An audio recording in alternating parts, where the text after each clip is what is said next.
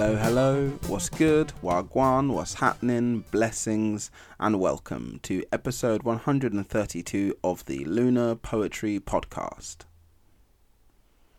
My name is the Repeat Beat Poet. I'll be your conversational host, doing the most, bringing you unfiltered and in-depth interviews with poets from the UK and further afield, investigating the worlds of those who make magic with words.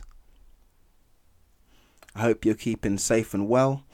No overblown explanations for the gap between episodes, but hello to the new listeners who've discovered us in the break, or maybe through the podcast's appearance on BBC 4 Extra's Podcast Radio Hour episode that went out on October the 1st.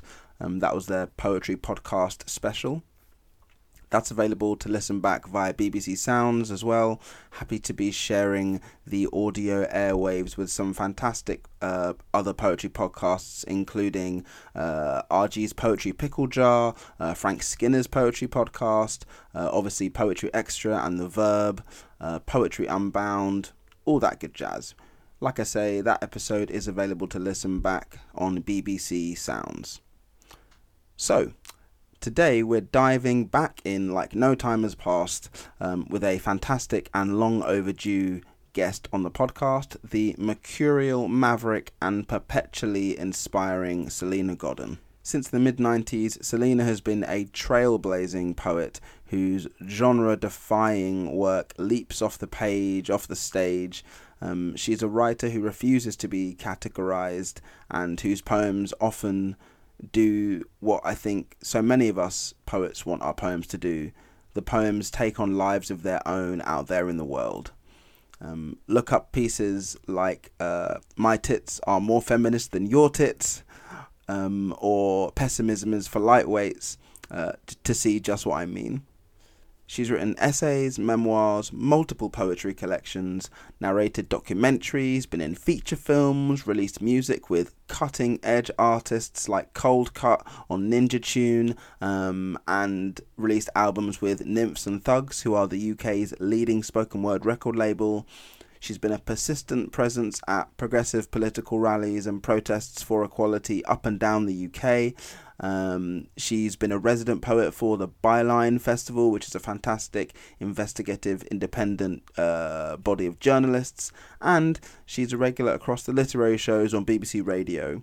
Finally as well, in 2020 she was made a Fellow of the Royal Society of Literature. Ooh! So Selena's phenomenal debut novel, Mrs. Death, also dropped in 2020. And so in this episode, Salena and I reflect on her ever-expanding career and her 30-year journey to what is being sometimes called an overnight success. We discuss the inspirations behind the novel. We have a good chat about the complications and joys of writing to and through a literal embodiment of death. We talk about how facing loss and grief can teach us how to live and love and survive and fight for a better world. We cover a lot of ground in this episode, but I'm so happy to be sharing the conversation with you. Remember, if you enjoy the podcast, please save, like, rate, download it, share it with someone who might enjoy it. Word of mouth has always been the best recommendation for us. And obviously, the more people talking about poetry, the better. So without any further ado, I hope you're ready for another episode of Lunar Poetry Goodness. Let's get into the conversation.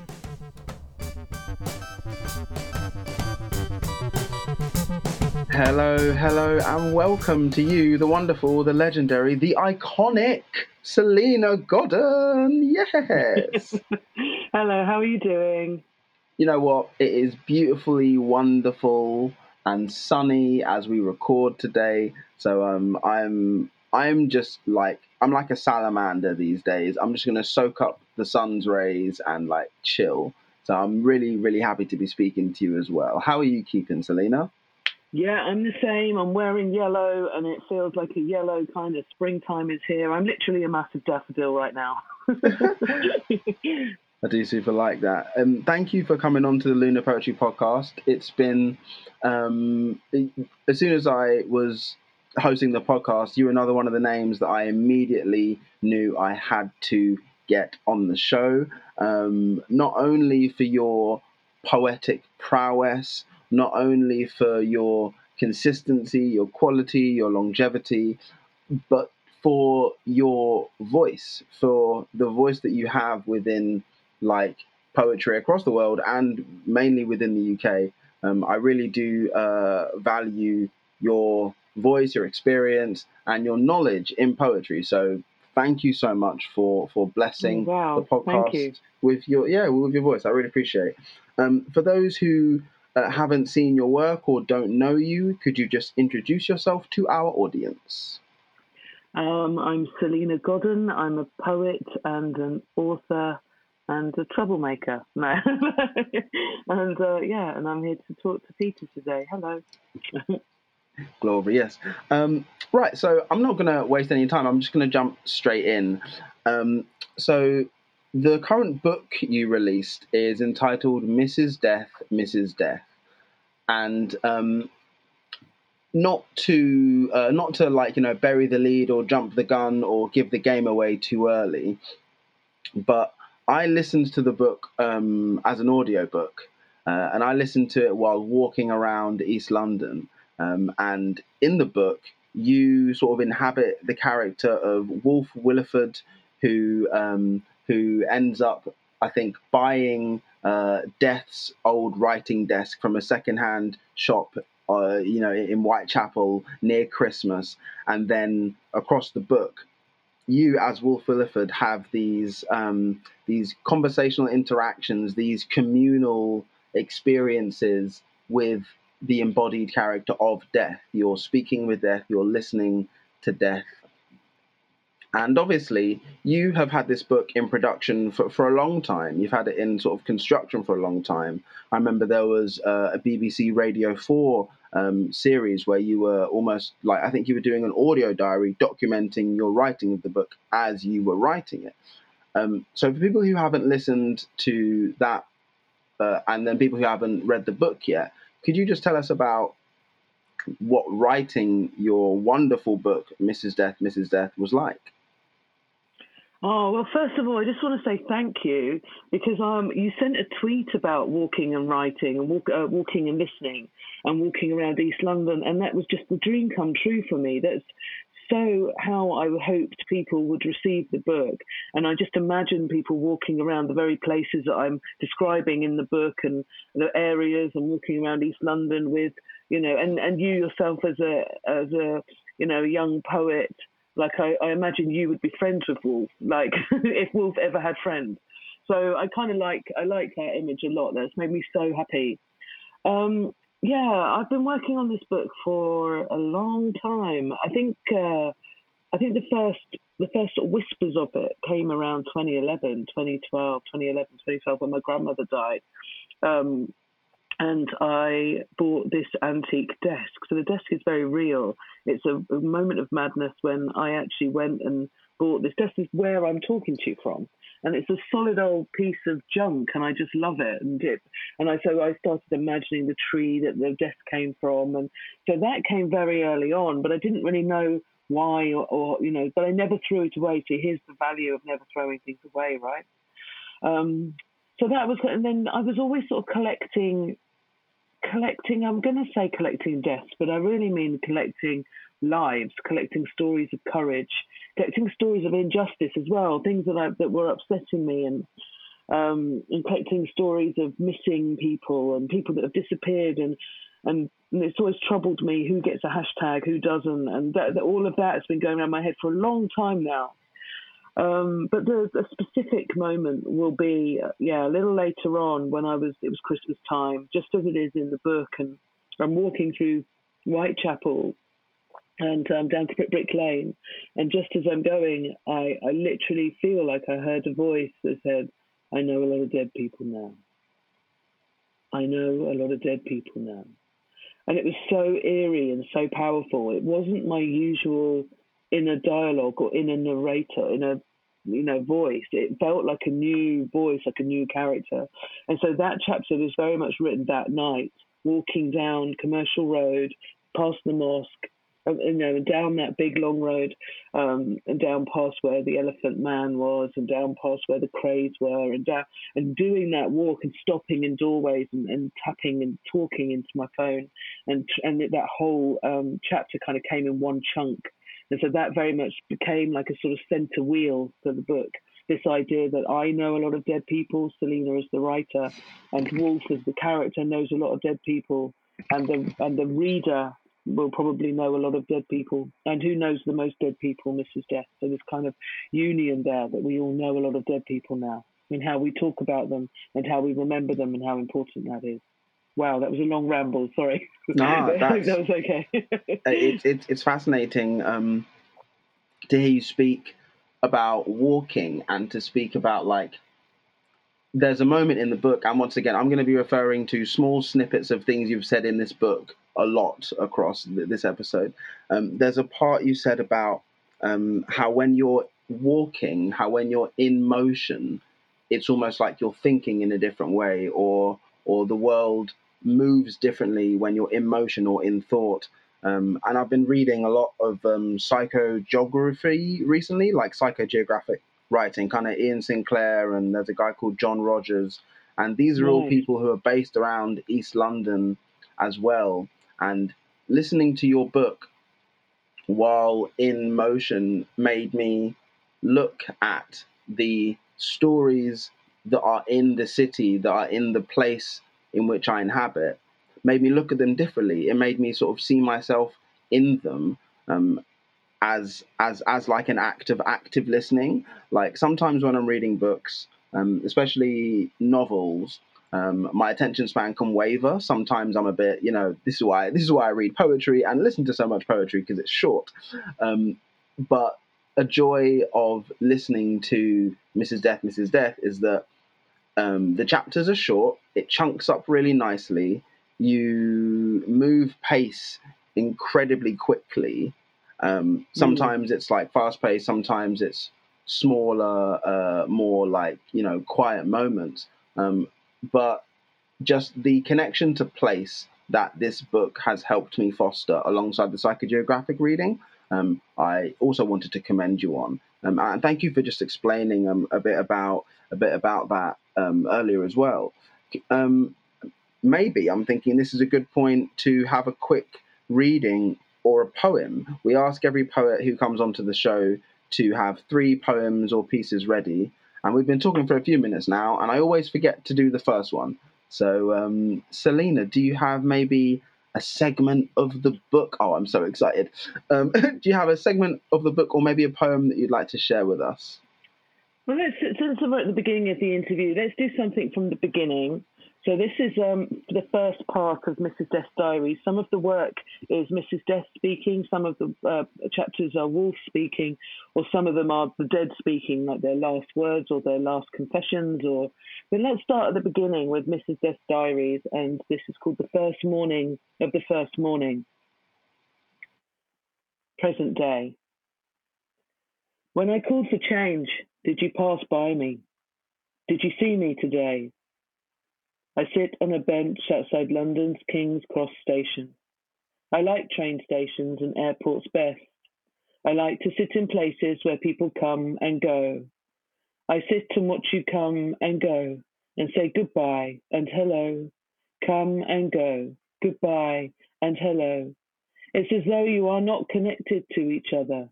Goodbye, you say, clinging on to that last glance. You give a funny little wave. You don't know that you don't have to touch, to see, to feel each other. Human beings were designed to be in contact without being in contact, to communicate without words, to call each other to each other's minds. Humans still have so much to learn about connection. But when you're in transition and whilst travelling, you are tuned into this. You are alive and alert. When you travel, you wake up. You're awake and aware of changes, differences and sameness, strangers and each other.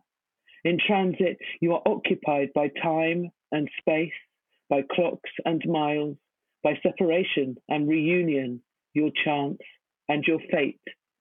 Humans were built to travel.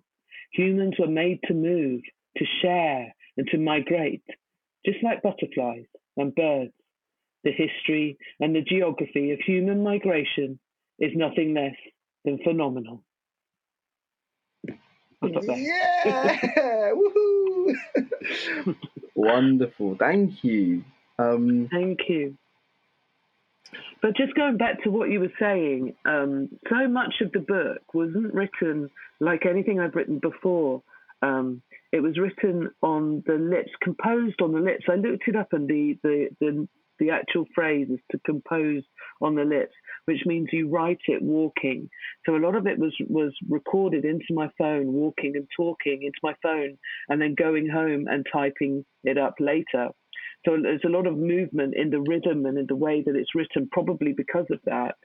And this kind of, I mean, it must be quite strange actually to sort of see this lady walking up and down the, you know, walking around East London, kind of going into my phone, I am death and I am here. Can you imagine if someone had overheard what I was saying? But yeah, so a lot of the book was made like that, trying to be Mrs. Death, like, Wolf, it kind of comes with all the questions, and Mrs. Death is supposed to be the wisdom that comes with all the answers. So it's a to and fro sort of tennis match conversation going on there of answers and questions, I suppose. But yeah. And why do you think that sort of toing and froing between the two characters? What did that do for you in the writing process, or why did you choose to have this dialogue as, like, it's almost like the main character of the book is the relationship between Mrs. Death and, you know, the reader through Wolf Willeford. So. Yeah, it's their friendship that's kind of the centre of this book, and they're and Mrs. Death annoys Wolf, you know, but I think in a way, you know, to put it plainly, death teaches us how to live. Death teaches us what we're missing out on. Death teaches us, you know, so much. You know, there's so many lessons learned in death, in loss, putting it in a really simple way. You can't climb a well from the middle. Sometimes you have to go right down to the bottom of the well, down in the sludge and the mud. And from there, at the very bottom of the well, you look up and you can see the way out. You know, you can see the light. But when you're in the middle of the well, you're struggling and flapping around, you know? I do, yeah. So, yeah, does that make sense? Yeah. It really does. And speaking about being at the bottom of the well, just in terms of that image of standing at the bottom of a well, looking up and almost seeing, like, you know, a silo in front of you. For me, that's been a bit of what lockdown under Rona has felt like, you know. Yeah. I'm fully aware that I'm in my body and I'm still doing things, but I feel like I'm at the bottom of a tunnel looking up at, like, this previous or this future or this something else, this other moment where I'm going to be more comfortable, more like myself, more attuned to myself and those around me, to be more in harmony. And it's times when the sheer serendipity of you writing this book and then releasing it in this moment of Rona, where people are taking longer walks and people are more isolated, and obviously, very sadly, people are grieving, like, more. Mm-hmm. There's so much loss in the air. Could you just speak about what it's been like releasing the book at this time, in this moment, under a global pandemic? Because, I mean, it must be... Well, I mean, yeah. I mean, this is just... It's just crazy, isn't it? I wrote the book from a dark place. A lot of the book comes from a dark place, from a place of mourning and grieving.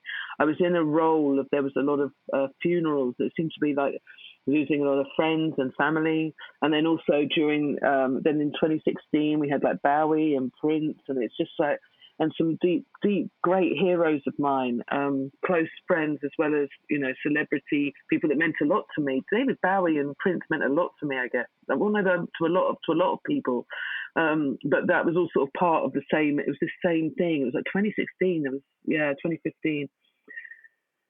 So the book kind of comes from there, and then sharing that, and then trying to talk about that. So we sometimes write for ourselves, I suppose. So I suppose I was trying to humanize death and have some questions for death, and imagine death as a woman, and imagine talking to her. And so to then release the book in a time when we're all on a roll of this mourning and grieving and losing people, well, then you know, it kind of, yeah, sadly I've come full circle, you know. We're here again. Yeah, I will say as well, to people who are looking to read the book and listen to the book, PS, go buy the book. It's fantastic. Listen to the first chapter, which is a poetic disclaimer, which I think that everybody should pay close attention to before you read the book, because it's the book is really engrossing, but it's also like it's realistically morbid is the phrase I've been using. Like it's really? It's a lot, but it's also very life affirming, you know. In equal measures, it makes me want to savor every single moment. But when I listened to it in sort of two walks, you know, it's a 5-hour walk, it was a lot. It was a lot of death. It was a lot of pain, but it was also an emotional release. Did you find that writing this was cathartic? Did you find that what did writing this book do for you personally, like outside of all the bells and whistles? Oh, well, like I said just then, yeah, I suppose I was writing, because I was writing this book in between projects, you know that, right? So I've been working on it for the last, since 2011, 2012. So you can imagine, so I was writing it whilst we were working on The Good Immigrant, whilst I released Livewire album, whilst I was doing all the Pessimism Is for Lightweights work, and all the gigs and stuff with that, and touring and everything. So this is very much the book that I was writing to heal myself, or to vent some fury, or to have my own conversations, or write the thing that I wanted to say.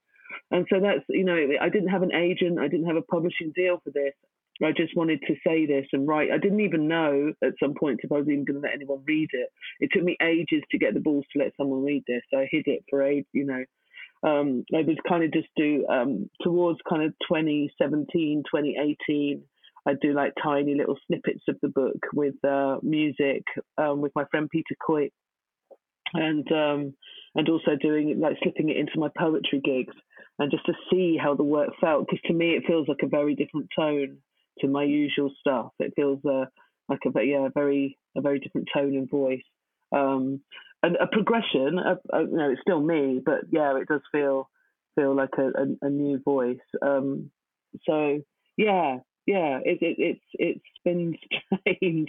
It's been very strange. The most beautiful thing about this process, or this last 2 months, the book came out 2 months ago, January, full moon.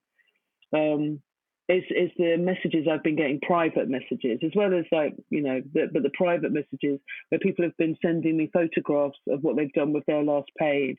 I don't know if you remember the last page, there's a ritual where you can write your own dead into the book, and some people have really gone to town on that, and sellotaped and glued photographs and poems and things in the back of their copies of their books. And I think that's just precious. I think that's amazing. Makes me feel very connected.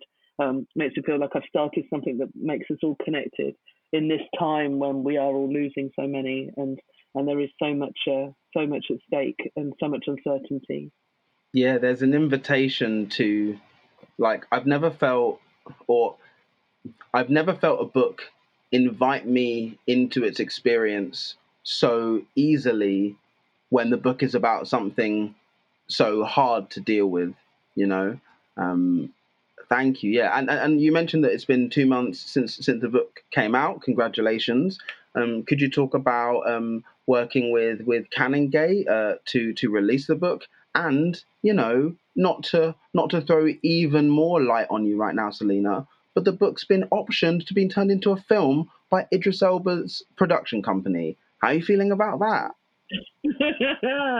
Oh my gosh, I keep forgetting that bit. Oh yeah, it has, hasn't it? I'm excited about that. That's going to be cool. No, that's going to be really cool. Yeah, I'm excited to see how Wolf and Mrs. Death come to life on the silver screen. That's going to be quite a thing. Oh, we've got to have a party for that. Yeah, it's been really exciting working with Canongate. It's been exciting working with Green Door. They've got some really interesting ideas. I had a really good meeting with them. And yeah, it's all good. It's all good. I feel like I've got some really good people really fighting my corner. It's so exciting and important. Just like anyone, I can go miles with someone believing in me. And it was hooking up with Crystal at Own It as my agent really sort of turned my life around and my career around.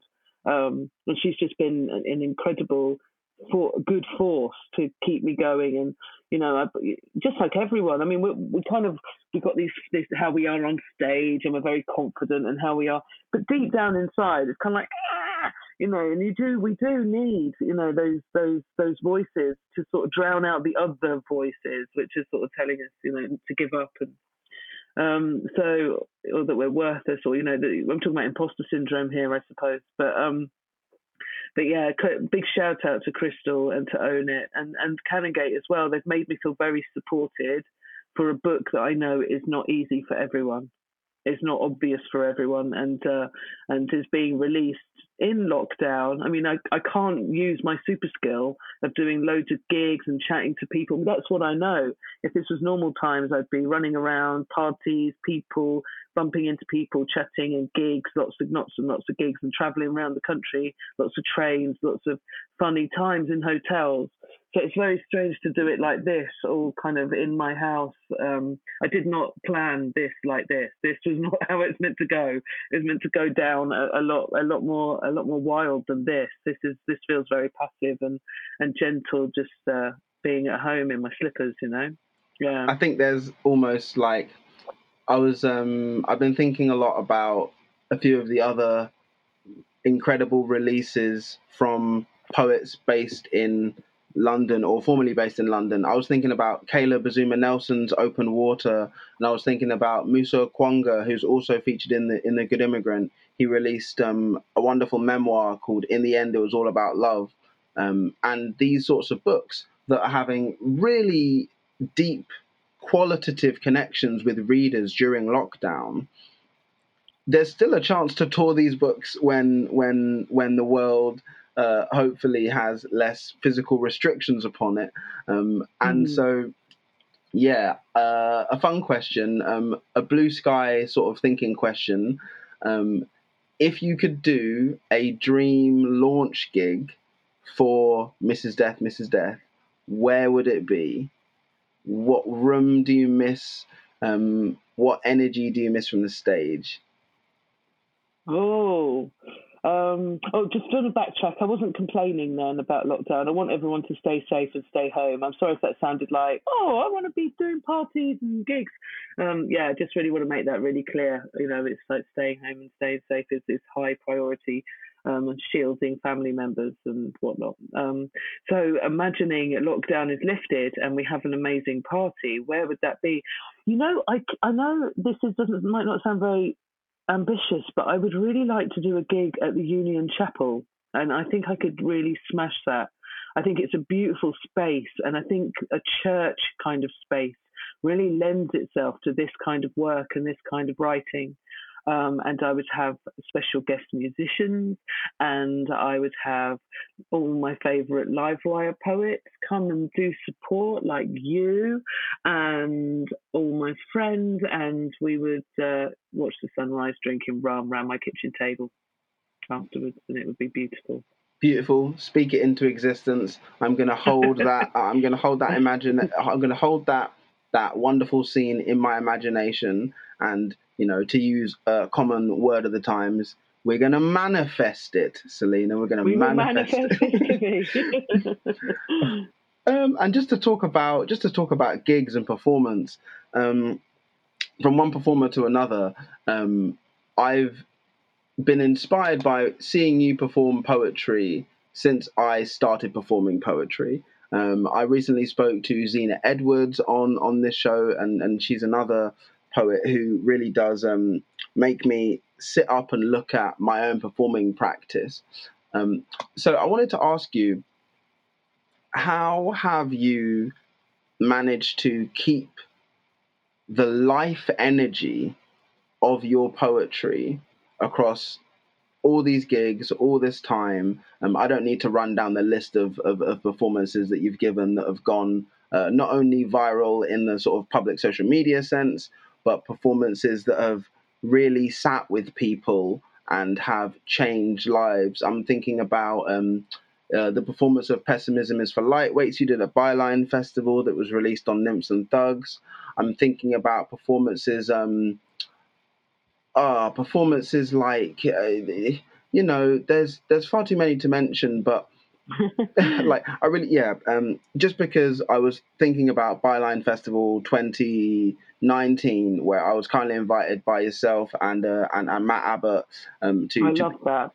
Matt is a golden man, absolutely. Yeah, I really loved that Byline Festival. It was really good fun. It was, and it just put me in mind of really thinking that you bring an intent and an energy to your performances every time. You had the silver boots, you had the cape, you were doing this. How have you kept your performances so energized across your performing career? How have I done that? I think everything else by the side. I think my greatest success is that I still have the taste for it and the enthusiasm for this job that I had when I was 19. I'm 48 now, so I think that's taken, you know, that I still have, you know, after years of different terrible things going wrong, and you know, and big tragedies and and big, you know, all kinds of things, betrayal and rejection and all the terrible things that happen to a poet. I still really have the same excitement about it and the same, you know, the same thing. I still love writing. I still love performance. I like to check out other people's writing. I love, you know, the dialogue, the connection it gives me. To have the same enthusiasm and the same excitement. I just think it's wonderful. And I really do consider like my poets to be like my brothers and sisters, and just watch us all developing and growing. And I really cheer from the sidelines when someone does a good job, because, you know, and breaks through. It's just so good. It's good. So, yeah, I guess that's what keeps me going. All the friends I've made, you know. I feel you as an adopted poetry son after that Byline Festival experience, and, you know, watching the sun come up across a wonderful vista at whatever it was, 7 a.m. on a bank holiday Monday. I have this amazing photograph of you sitting there with the sunrise sky. Oh, that's one of my favorite festivals. Yeah, that's a gorgeous photo. I'll send it to you. I love that. Yeah. Thank you. I do appreciate it. I think naturally might be a good time to move to a second poem or a second reading. Do you have anything particular you want me to read today? Well, since you've asked, I know that the poem is publicly available on many platforms as a video. I'm pretty sure it's on the side of a theatre in Bristol. I've seen you read it at marches. I've seen you read it, you know, live on the radio. But could you read for us "Pessimism Is for Lightweights," please? Ooh, it soothes my soul. It soothes my soul. And for those of you who are listening as well, you can't see the phenomenal wall of books that Salena just turned around to pick up a copy of her own book. Pessimism Is for Lightweights, published on Rough Trade Press as well. Okay, so let's see. Here we go. Pessimism Is for Lightweights. Think of those that marched this road before, and those that will march here in years to come. The road in shadow and the road in sun, the road before us and the road all done. History is watching us, and what will we become? This road is all flags and milestones. Immigrant blood and sweat and tears built this city, built this country, made this road last all these years. This road is made of protest, and those not permitted to vote, and those that are still fighting to speak with their boot stamping on their throat. There is a power and strength in optimism, to have faith and to stay true to you. Because if you can look in the mirror and have belief, and promise you, we'll share wonder in living things, beauty, dreams, books, and art. Love your neighbor and be kind and have an open heart. Then you're already winning at living. You speak up, you show up and stand tall. It's silence that is complicit. It's apathy that hurts us all. Pessimism is for lightweights. There is no straight white line. It's the bumps and the curves and the obstacles that make this road yours and mine. Pessimism is for lightweights. This road was never easy and straight. And living is all about living alive and lively. And love will conquer hate. Yay! It gave me so much pleasure seeing your smiling face while I read that. Thank you. I'm gassed. Like, honestly, I had to stand up and walk around the room while you were reading that. It gives me life, Selena. Thank you. Thank you. Back in October, I was recording a poetry special for a different for another radio show that I host, and it was called the Black Lit Power Hour. And I had to have you reading Pessimism Is for Lightweights in there because it's such a strong message, but you also don't sugarcoat it. You know what I mean? Like, it's not that you say that,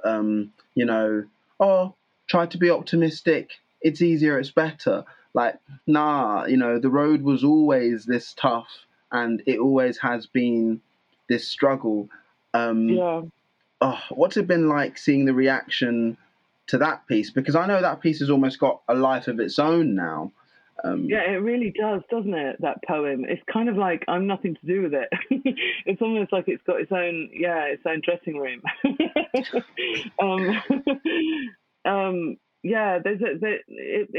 I think the most shocking thing is how far that poem's gone.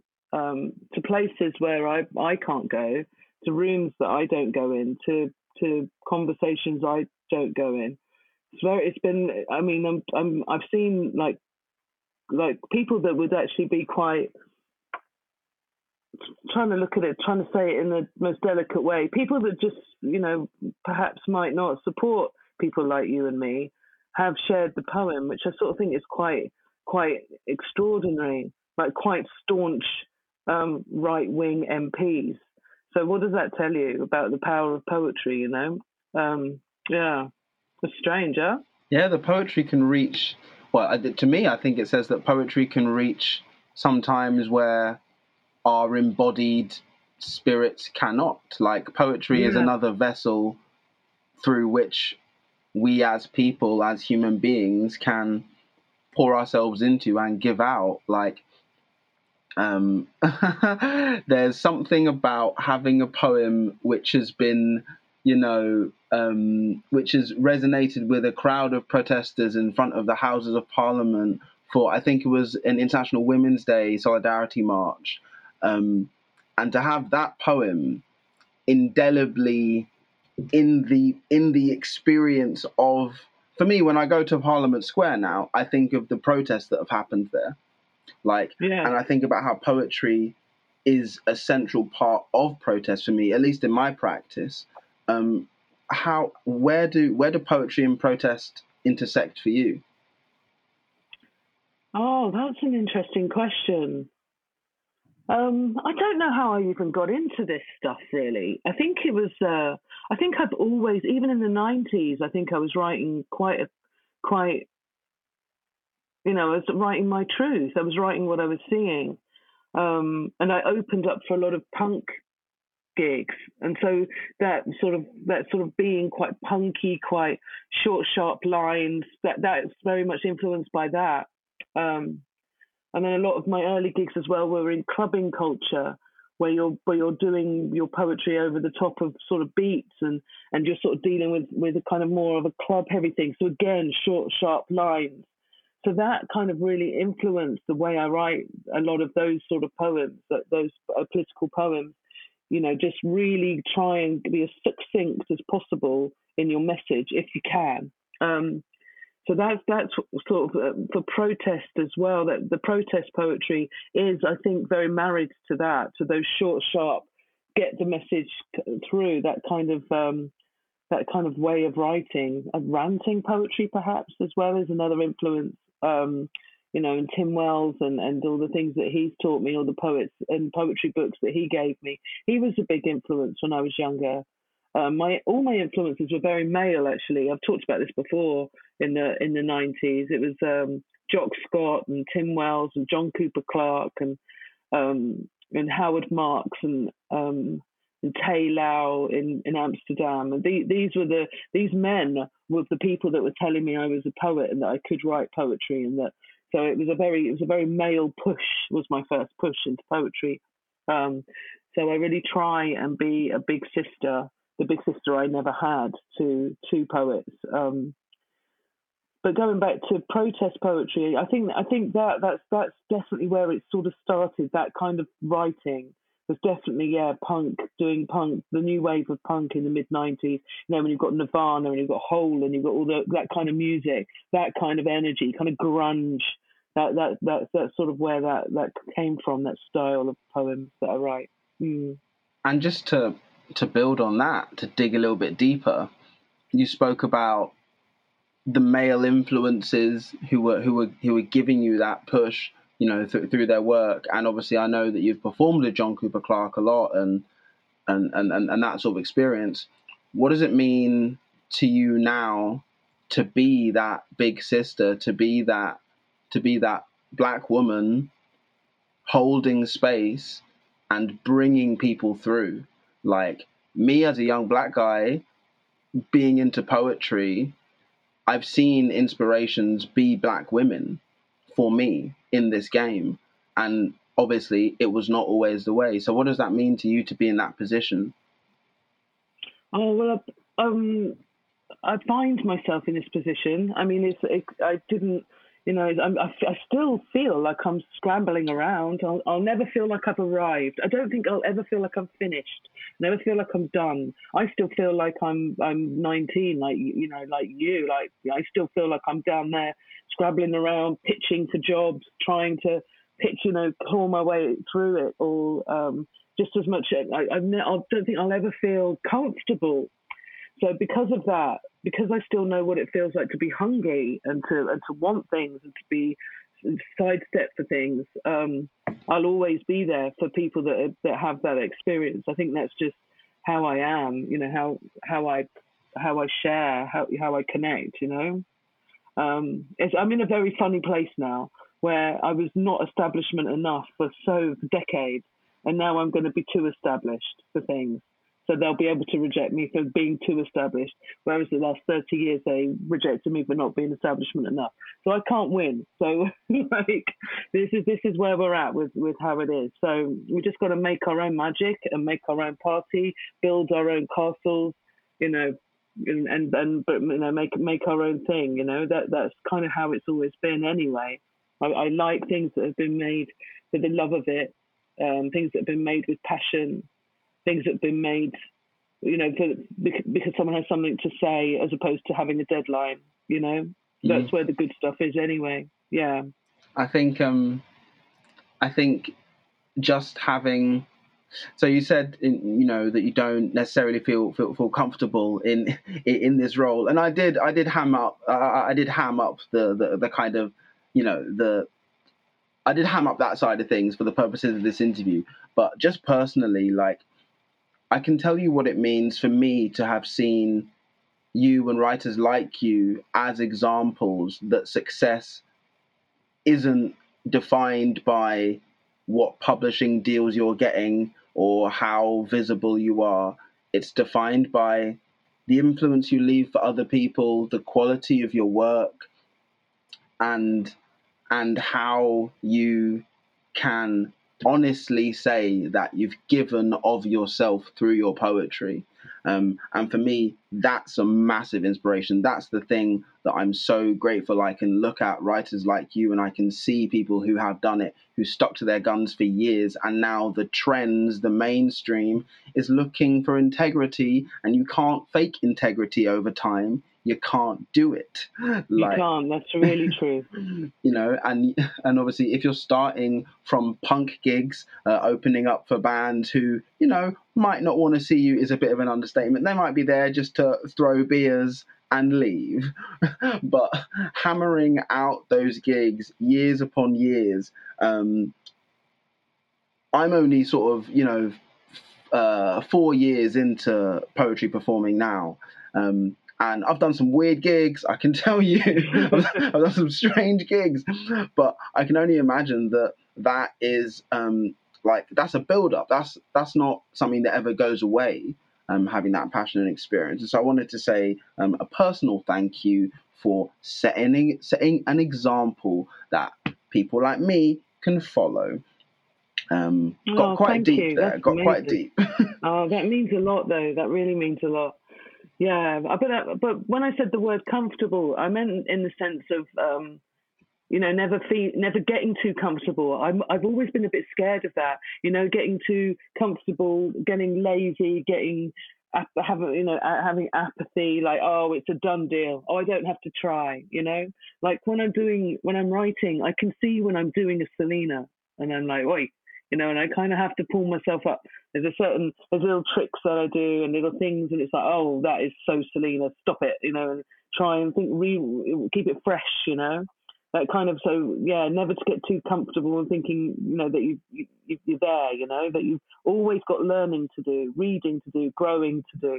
Tell you what, I'm going to be an amazing poet when I'm 88, so I've still got a bit of time to go. I've always had a vision in my head that I'm going to live till I'm very old, so I'm 109, and I'll be wicked poet, and big grey hair and loads of rings and just some sort of magic lady. I've always visualised that. It's all about the long game. I hear comedians speak about this as well. It's very hard to, well, not hard to be, but you see comedians thinking and talking in their sets about I'm going to be the best comedian I can be when I'm 50, 60, 70, 80, when I've lived this life and had this experience. What advice then would you give to younger poets starting out, or poets of any age starting out? I'm eager to get away from the discourse of who is an emerging poet, and the limitations of the 16 to 25 age category. So I wanted to ask you, what advice would you give to poets who are just beginning, but are looking to take poetry as a profession? Like a forever thing. Not a hobby, like a forever real job thing. Yeah, that's the difference, isn't it? I think we used to poo-poo the poets that were poets for 2 years and then they'd go off and be comedians. They'd only do it just as this is a warm-up thing for another different job, let me see. I think my main advice really is to try not to compare yourself to other people. I find that really unhealthy. When I was an emerging poet, it was like there was no such thing as an emerging poet. So I felt very much in the mid 90s that I was, I was just sort of doing my thing, and I very much set my own rules and my own path. And I think that's made me quite confident in that sense, and I kind of feel I sort of went to the forest and I could see all these paths that have been trodden, and I kind of wanted to make my own path and chop through, and I got all covered in stinging nettles, but I feel better for those stinging nettles and for taking this weird wonky path when I could have gone a much easier path. I'm not saying do that, but that was my choice to sort of do this much more round the back through the brambles way of getting where I wanted to get, which was, getting published and so I don't know why I did that, but I'm kind of glad I did. I'm not saying that's good advice, but maybe it is good advice to just not compare yourself to others and to be true to yourself and to make that work from the magic place, from the place of having something to say. Sure, you're going to do your money gigs, you're going to do your deadlines and your, but you know, make sure you jealously guard your time when you're working on the things you really care about. You know, I mean, my touchstone is to work on my things in the mornings and then do the other stuff, the money stuff later on in the day. So I still do get up at kind of 4 in the morning. But last night I was up at 3:30 and was working, watching the sunrise. And that's kind of like, so I feel happy today because I know I've done like about 5 or 6 hours on my own thing. And so I'm totally happy to do things that aren't necessarily my favourite things or you know, or paying the bill things. Yeah? Yeah, that's so, what you said about ferociously guarding your time. That's something that that I remember hearing in a workshop, or maybe like 3 years ago. I forget who said it, but it's lodged in my head as like a fundamental, like it's almost like a fulcrum of the writers who I've seen who I would deem to be successful. And that's just using my own criteria, but that's like integrity, longevity, clarity, honesty, you know, those sorts of writers, they all have stressed the importance of defining your time and having your own time for yourself. And so, you know, if anybody's listening who is looking to start writing, you know, as a profession. And also, you don't have to write as a profession. Do you know what I mean? It's not for everybody, but writing as an act is completely for everybody. Mm-hmm. And I would say that even if you're not looking to write professionally, to set aside some time for yourself in the morning mm-hmm. or in the evening or wherever you can grab a few minutes just to write out your thoughts, to write out how you're feeling, can really have the impact of, as you said, if you do it in the morning, you've already had a great day because you've already done something. You've already achieved something, yeah. Tick something off the box yeah. for yourself. Yeah, that's it. And I think your brain is, and the closer you are to your dreams, so I use a lot of my dreams in my work. So I think that's really important as well. So yeah, as soon as you've woken up, as soon as you wake up, don't reach for your phone, reach for a pen, you know, reach for a book. Don't fill your head with all the things you can't control. You can control your writing and getting that done. And I think that's really important. Keep a dream journal is really important. You can use your dreams. I use my dreams a lot in my work. In Mrs. Death, Tilly Tuppence was a very vivid dream and a very horrible recurring dream. So she became a character in the book. And the Red Tower too was also a very vivid dream. I googled Tilly Tuppence. It was so real to me. I googled, looked for her, but there's no such person. And also the Red Tower. There is no sort of Red Tower in Spain, but I can see it still really clearly in my head. And this terrible, terrible scene of you know, people being murdered and pushed down a well. So using your dreams, it sort of feels like you're a thief in the night. You know, so I have like a really vivid dream and then leap out of bed like I did last night at sort of 3:30 in the morning. Get that down. I can use that. Yeah. So yeah, using your dreams is the top tip for me. Just gems dropping out here, just dropping sheer gems. I hope everybody is collecting these wonderful, valuable nuggets of advice and information. I know that on a listen back, I will certainly be collecting these. I think just now might be an opportunity to move into a third and final reading. I am so excited that I get to have what is essentially a private gig for the recording and then a public gig archived for all of time in the British Library, my own private gig with Salena Godden, and obviously the wonderful listeners out there in the Lunar Poetry Podcast world. Thank you for listening, whoever you are, wherever you are. Salena, could you hit us with another reading, please? Yeah, I thought I would read this. I've never read this before. This was the page that opened while you were talking.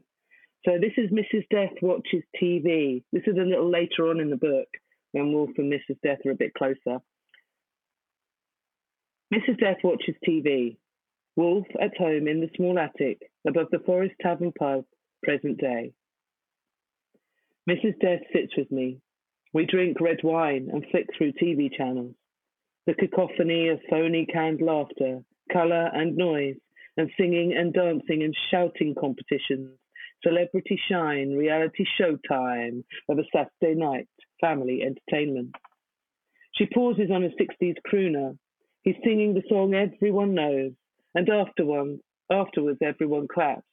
The young TV host coos and prees and calls him a national treasure. The raucous live studio audience all cheer and applaud, and online hashtag national treasure is trending. The old crooner is orange and oily.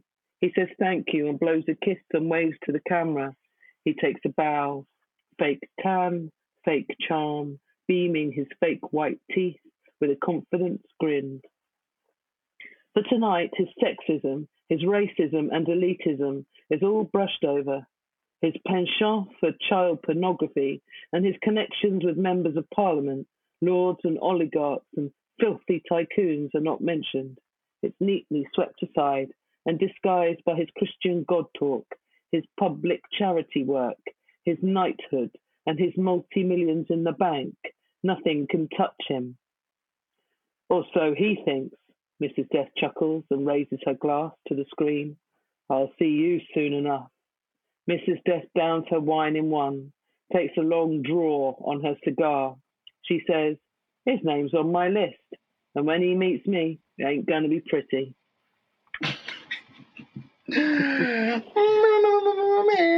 Gun fingers, yes!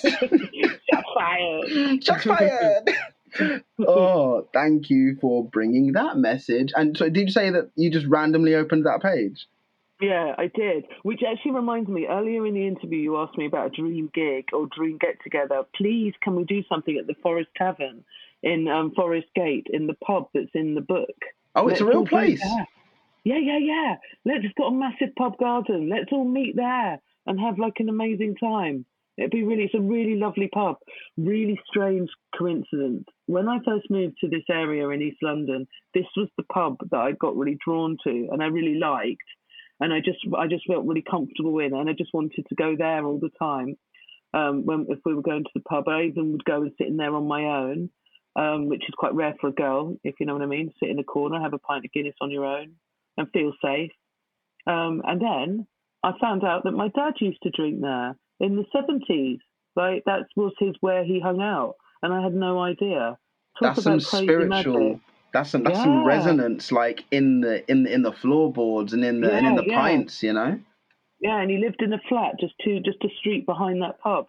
I had no idea, but it's just a strange dad connection. As you know, I didn't know my father, and he died in 1981, committed suicide. So there's lots of questions, and they when someone commits suicide, they leave a lot of questions, don't they? But these little things, that little nugget of information, and so of course Wolf had to live in that pub, and so I had to sort of base my Wolf to live up in the attic of that pub, so that's top of my list actually, and that's easy to do. Just basically I'll text you all and we all go there and we drink pints, okay?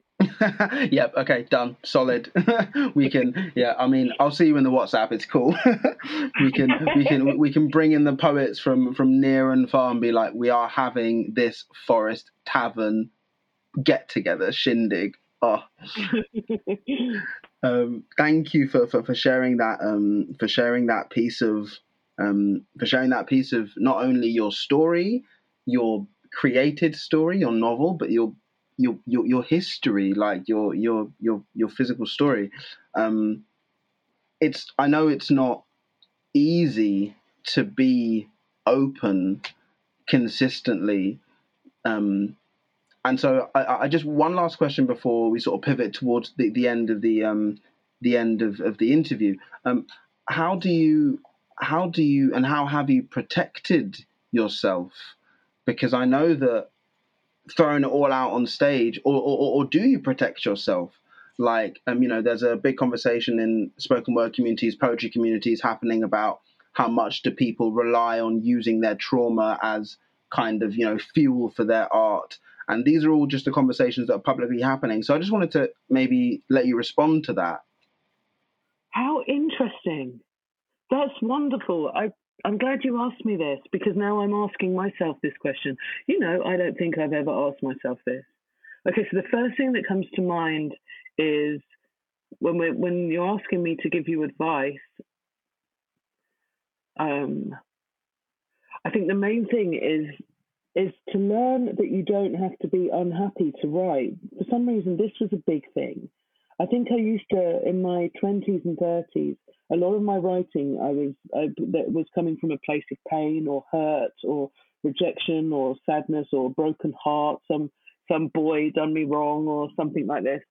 And then sort of, you know, broken-hearted stuff. And it took me a long time to realise that you could be kind of happy and in love and in a healthy place and still write. So that was kind of a thing. So I think that doesn't really quite answer your question, but it is a thing to sort of feel like good writing doesn't have to come from suffering. Good writing doesn't have to come from a place of great pain and trauma. It can, you know, come from a place of healing and you know, I was talking earlier about writing early in the morning, and I think when you write first thing in the morning with the sun rising, you're so hopeful when you're watching the sun rising. And I think that's probably why so much of my work is hopeful, because I'm literally watching the dark disappear and the light come. I hate the dark. I'm kind of scared of the dark. So I love it when as soon as the light comes, it's like, and I sort of take a big breath and I'm like really happy again. Like some sort of flower or something, sunflower. But yeah, I think how to protect yourself is to fictionalize. I've done quite a lot of writing where I've wanted or needed to write about something traumatic and then fictionalized it, removed myself from it, taken the I away and turned the I into a he or a she or, you know, Mabel did this instead of Selena did it, you know? So that's one way of protecting myself. But I've always felt very much that I live this duality of being very introvert and awkward and strange, and also being very extrovert, bold and confident, and lockdown, my monster, my extrovert, my confident is in a box. So it feels very strange for me to be talking to you from my space that is my introvert space. This very room that we're talking is my desk, and these are my books, and this is, I would not normally let the public or let anyone see me in here, but lockdown has made us push these boundaries. And at the beginning of lockdown, I was very resistant to doing interviews and things like this because of that, because there is a difference, to me, a very big difference between the two wives, you know, the brunette that does all the writing and the bolshy blonde that's on stage. You know, I've always had a very strict line between them. But lockdown has melted that line. So I don't feel very protected at all at the moment. You know, I'm performing in my introvert space. I'm doing gigs from my hidey hole, from the place where the ideas are born, which feels really strange to me. And I can literally hear the monster in the box kind of knocking, let me out. This is the longest time that I've been in introvert mode. I've been in writer mode. You know, been at home, you know, making food and writing and reading books, which is kind of my, you know, writer's retreat mode for a whole year, which is very strange, isn't it, for us all? Yeah. Mm. Yeah. Thank you for once again just dropping the gems. I feel I entirely identify with you on the whole, having an introverted side and an extroverted side, and then having to somehow marry the two in this odd time where the extrovert can't be as public, and the introvert is expected to somehow be all of me. You know, I think that's it's a very important thing to keep in our minds as we approach, like, you know, the gradual easing of physical restrictions here in the UK, and what we've been deprived of and how we would like to move forward. So thank you. I'm super aware of time, and it always pains me to do this because I have to kind of like hard pivot to the end of the interview somehow. But I want to let you down easy. Okay. And we have one final question that I always end the Lunar Poetry Podcast with, and it's a broad question. It's a question that has years and years and years, decades, eons even, of people asking it and people responding to it. And that question is, why poetry. Why poetry? Why poetry? Oh, because poetry is difficult, because poetry is a dog, because poetry is an orphan, because poetry, that sounds like, that's that poem. I can't find it now. But yeah, why poetry? Why not poetry, I suppose. So, yeah. Honestly, I don't feel like I had a choice in this. My Jamaican grandmother, used to listen to me on the BBC, and she'd say, "You should have been a lawyer. The way you're switching them words around, you should have been a lawyer." She's probably right? No, I'm joking. But yeah, why poetry when you could have been a lawyer? Oh, my parents anyway, lawyer, doctor, engineer, no, poet. I became poet. They're very proud of me though. Loved my parents. I know they listen as well. Oh, hello to your parents. Your son's amazing. I love him. Right, we have to end this interview now, otherwise I'm gonna cry, I'm gonna be in bits. Oh, thank you so much for having me. It's been an absolute joy, honestly. It's such a joy to see you, and please let's meet in the pub when we're allowed. Let's go to the Forest Tavern with everyone. I'll see you in the pub, Salena. Thank you so much for coming on the Lunar Poetry Podcast. To everybody listening, please go and check the show notes for links to Selena's work. I will drop in links to a couple of the other great archives mentioned in the show, including Tim Wells' blog, where he archives a lot of poetry as well. Go and get Mrs. Death. Go and get Pessimism Is for Lightweights. Go and listen to Salena Godden's work, her singles, her music, everything like that. But I will see you listeners in the outro. And Salena, thank you so much for coming on the podcast. It's been a pleasure. Thank you. Love you. Yes. And there it was. Another episode in the bag. Selena's debut novel, Mrs. Death, is out now on Canongate Books. It's available through your local independent bookshop or library.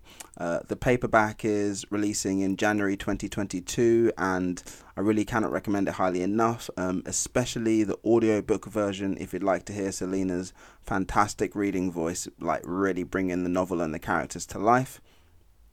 Thanks to Salena for her time, for her energy, for her honesty and her wisdom. She is truly, truly one of a kind. And lastly, thanks to you for sticking around. Give yourself a pat on the back for listening all the way through. I'm glad you could make the time for us. For more from Salena, go to selenagodden.co.uk or at Salena Godden, that's SalenaGodden, on social media. The links will be in the show notes. Quick run through of some admin bits and notes of gratitude before we round off. Transcripts will be dropping in winter of this year, 2021, and uploaded into the British Library's Sounds Department archive, so keep eyes on the website for that. That's lunarpoetrypodcast.com. You can get in contact with me at Repeat Beat Poet on social media, or email me with LPP in the title. You can see all of my other projects as well through my Linktree, which is just linktree.com/repeatbeatpoet. Thanks again to Ella Jean of Mystery Planet Productions on the sound. And you can keep up with all the lunar news by following at Lunar Poetry Podcasts on Facebook or at Lunar Poetry Pod on Twitter. Subscribe to us wherever you go for quality podcasts. We are on Apple Podcasts, Acast, Spotify, SoundCloud, everywhere. We are everywhere. Until next time, I've been your host, doing the most, the Repeat Beat Poet. Keep reading, keep supporting poetry, and remember the words of one Joy Harjo, who said, "Without poetry, we lose our way." Peace out.